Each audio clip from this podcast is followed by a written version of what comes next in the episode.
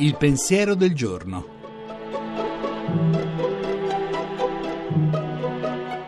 In studio Suora Alessandra Smerilli, docente presso l'Università Auxilium di Roma.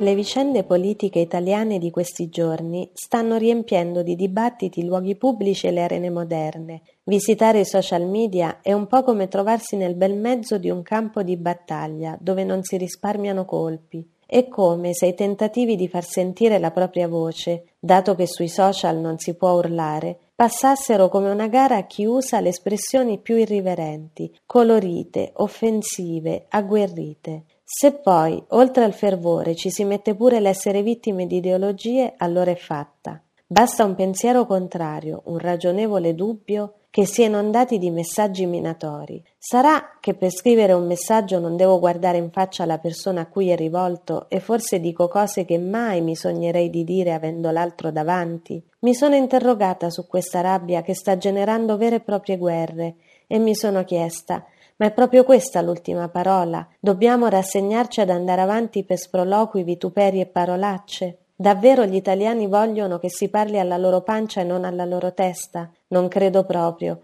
Continuo ostinatamente a non volerci credere. Tutti desideriamo un mondo più vivibile, più accogliente, dove i diritti di tutti siano rispettati, dove la trasparenza e l'onestà prevalgano. È vero, c'è sofferenza, manca la speranza. I problemi sociali ed economici sembrano diventare sempre più grandi, ma è proprio in questi momenti che c'è bisogno di uno sguardo più ampio, più profondo, più pacifico, più ottimista. Lasciamoci accendere dalla voglia di fare, non da quella di distruggere. Applaudiamo chi prova a fare la sua parte e non chi urla di più. E magari possiamo iniziare da noi stessi pensando cosa posso fare di buono oggi e non semplicemente chi posso criticare. La trasmissione si può riascoltare e scaricare in podcast dal sito pensierodelgiorno.rai.it.